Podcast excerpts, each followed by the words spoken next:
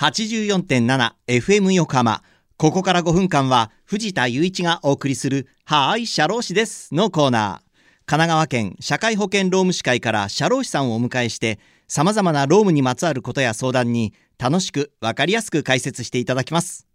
1月の社労士さんは相模原支部鈴木道志さんです。鈴木さん今週もよろしくお願いします。はい、よろしくお願いいたします。さあ今月は、まあ、昨年を少し振り返ってということで、はい。労働社会保険関係でどのような、ね、法令改正があったかなんて話をしていただきました。で、パワーハラスメントについてねお話を伺いましたが、今週は最低賃金と雇用保険料率について教えていただきます、はい。まずはじめに最低賃金について教えていただけますか？はい、令和4年10月1日から最低賃金が改定されました。はい神奈川県は1040円から31円上がって1071円となりました。はい31円は過去最高の上げ幅です。ちなみにお隣の東京都は1041円から同じく31円上がって1072円となりました。はい時間給で働いている方の最低賃金は非常に分かりやすいのですが、はい月給で働いている労働者にも最低賃金は適用されますので確認が必要です。はい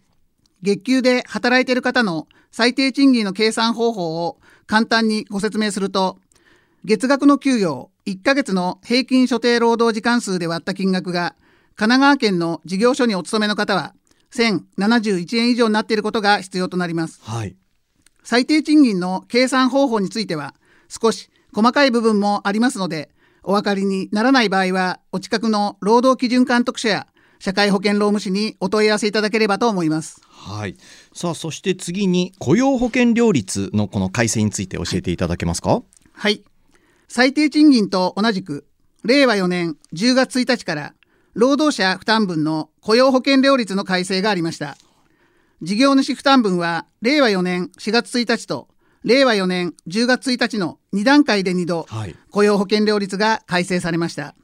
なぜ雇用保険料率が改正されたのかというと、はい。やはり新型コロナウイルスの影響が大きいと思いまあす。あはい。新型コロナウイルスの影響等により休業を余儀なくされた企業が労働者の雇用を維持することを目的として休業手当を支払った場合にその一部を国が補助してくれる雇用調整助成金の申請が非常に多かったことが挙げられます。はい。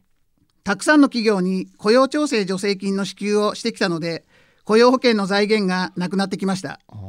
そういった背景もありますので今回の改正はやむを得ないと思いますなるほどそういうこともあるんですね、はいえーさあそしてそれではその事業主はどのようなことに気をつけておくべきでしょうか？はい。まず、令和4年10月1日から一般の事業は、労働者負担分の雇用保険料率が1000分の3から1000分の5ですから、0.3%から0.5%。建設の事業は1000分の4から1000分の6ですから、0.4%から0.6%へ引き上げられていることを再確認していただければと思います。はいですので、企業の給与計算担当者の方は、給与ソフトの保険料率の設定がきちんと変更されているか確認する必要がありあます。ーはい手計算で給与計算をされている方も、給与から転引きする雇用保険料の労働者負担分を確認していただければと思います。令和4年10月1日は、最低賃金の改定や雇用保険料率の改正など、たくさんの法令改正があって、非常に慌ただしい時期だったと思いますので、再度ご確認いただけるのが良いと思います。そうですねそのまま行って計算しちゃうとね、間違いが起こっちゃいますからねそうですねはいはいわかりましたということでリスナーの皆さんいかがだったでしょうか？はい、社労士です。では、皆さんからのメールもお待ちしています。社労士さんに聞いてみたいことや、このコーナーへの感想もお待ちしています。メッセージをご紹介した方には、はーい、社労士です。オリジナルステッカーとオリジナルエコバッグをセットにしてプレゼントいたします。メールアドレスは、sharoshi、社労士、アットマーク、fm 横浜 .jp、社労士、アットマーク、fm 横浜 .jp まで。また、この番組のポッドキャストもアップされています。FM 横浜のポッドキャストのページや、神奈川県社会保険労務士会のホームページから飛べますので、ぜひ聞いてみてください。